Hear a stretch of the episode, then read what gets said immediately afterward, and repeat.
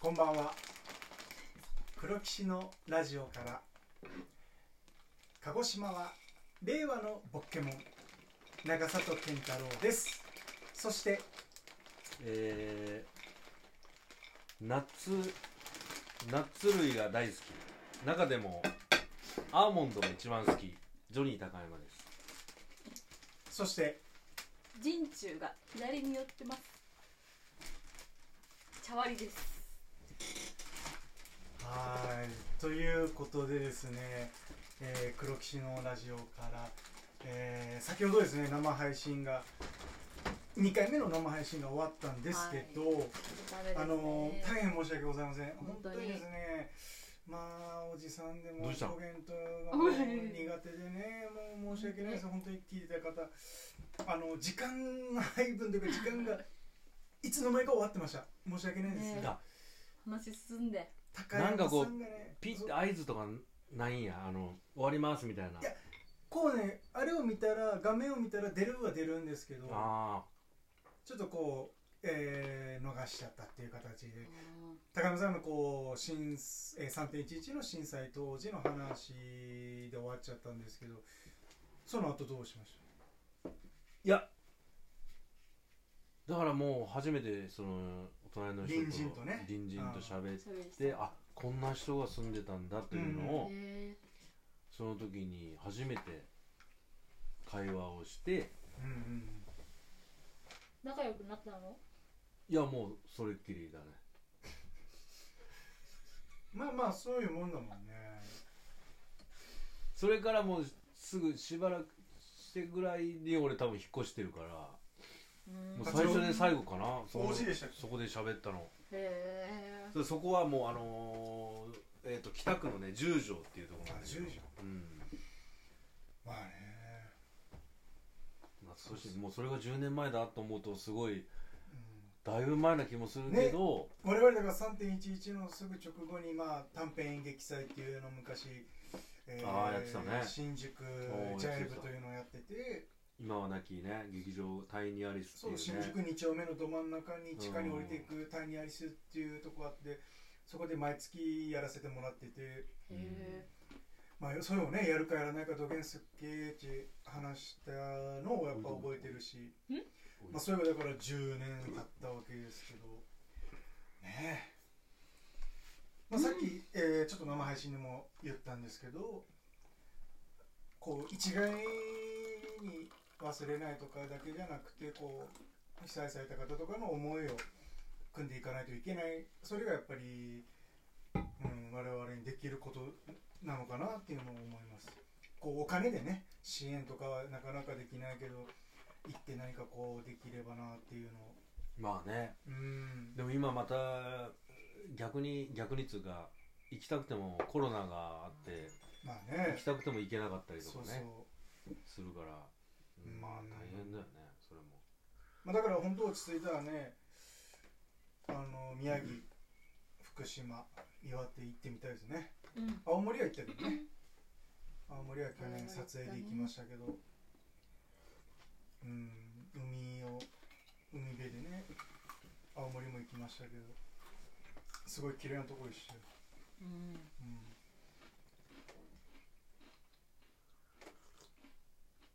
でですね。まあこういう我々の黒騎士のラジオから。アフタートーク。まあ、2回目の配信終わって。高見さんどうです率直な感想。2回目終わりました。ライブ配信から？うん雑な振りやめてくんないかそうねライブ2回目配信2本そうそう。目の後の？いや1回目ね。高見さん本当に関西弁出だからないし。関西弁でしょ今も。あ今は違う。わ さっきはだいぶ関西弁で喋りました。このね収録会始まってからほぼ標準語ですね。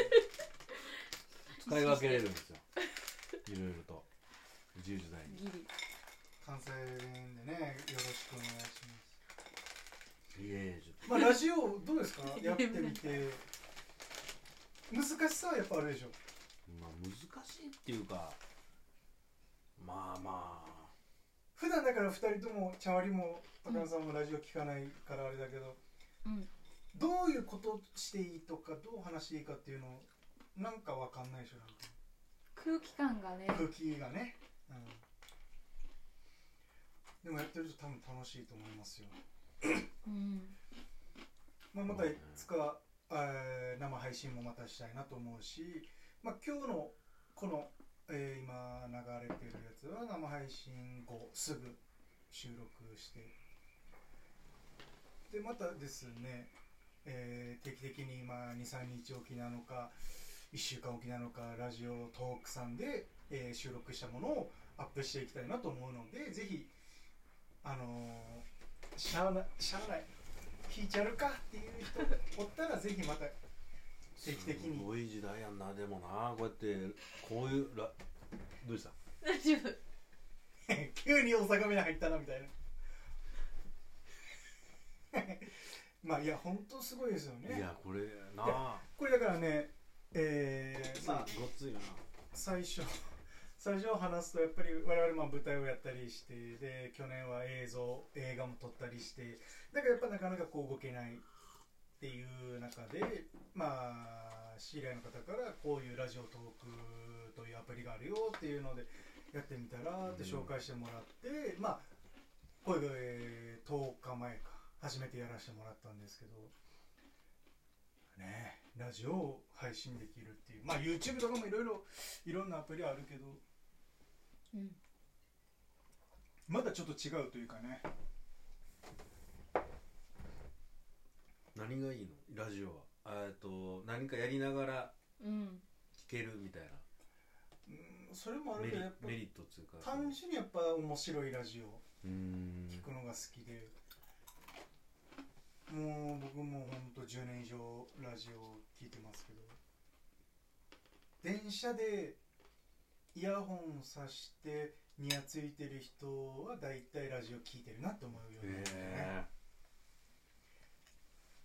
今日今日かうん。あ昨日か。昨日霜降り明星の「オールナイトニッポンゼロとか「バナナムーンゴールド」とか聞いてましたけどやっぱ面白いですね。まあ、オールナイトニッポンから TBS ラジオジャンク、えー関西はあっぱれやってます。もういろいろ幅広く聞いてます。あと何 興味ないじゃんラジオの話。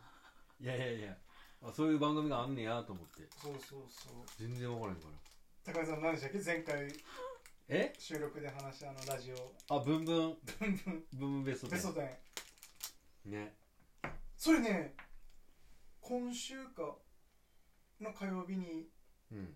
えー大阪の、えーあっぱれやってます火曜日で、えーアインシュタインの河合さんが話してました。えー、ブンブンベスト。あうん稲ちゃんとなんか話うん。た、大阪のね、まあみんな知ってるよそら。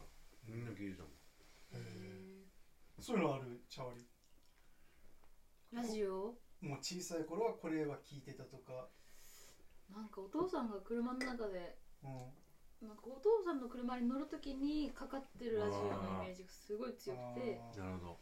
交通情報なんだよななんか。一番の強いのがってがまあね。そうそう。運転する人はそれ大事だからね、そう。うん、だからそういうラジオの世界の中にこう没頭するみたいな、あんまり今までやってないけどでも周りにはやっぱり好きな人いますね本当うに、うん。ん俺なんかだからもうお風呂とトイレ以外もうほぼラジオですね、うーん。はい興味ない。もっとラジオどういうのがあるのとかどういうとこがいいのとか。これ進めてよ。おすすめ教えてよとかあるでしょ、あ番組？うん、がオールナイトニッポン。だからね去年例えば。岡村隆史の「オールナイトニッポン」から「ナイナイナイティナインのオールナイトニッポン」に復活したねとか。霜降り明星の「オールナイトニッポンゼロ、えー、せいやさんの事件の後次の回すごかったよねとか。うんまあちょっと前だけどアンタッチャブルシカゴマンゴー復活した時興奮したよねとか。ねそれこそしん、えー熊本地震の後に何回かクリームシチューさんの「オールナイトニッポン」もやったよねとか。ラジオってね本当にもう歴史なんですよねやっぱり。うん。テレビよりやっぱ深い古い歴史ですから。おうん。まあ TBS ラジオでいうとシロシティさんの「星のギガボディ終わっちゃうね」とか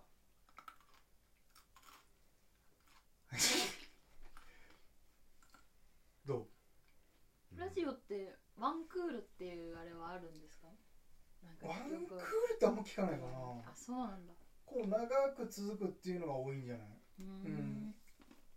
爆笑問題カウボーイも伊集院光さんのもうもう20年以上か。すごいジャンプは結構古い、ええそんなすごいね、20年もやってんだ。大沢優里のゆうゆうワイドあなんか聞いたことある、A 六輔の新世界もそうだし。あまあ久米宏のラジオなんですけどとかね。まあ終わっちゃいましたけど。まあこういう例えばじゃあ高山さんこういうラジオの雰囲気やりたいとか何かあります？え？こういう話をしたいとか。こういうのをなんか語り合ったら面白いよねとか例えばさっき茶割りが言ったあのうん。状況話って面白いよね面白い。別れのね瞬間あとねいろいろあるだろうから。あ高野さんはまあ経験した話とかなんかあればぜひ教えてくださーええ何？それ。どういうこと？何の話？いなんかそういうの。状況話？いやいやまあうん状況話でもいいけどいやだからあのやっぱお大阪からそうだなやっぱ東京出てきた時の話で言うと、やっぱまあ26歳の時に、ああよし役者あごめんなさいもうあ時間ごめんなさい。ちょっとごめんなさい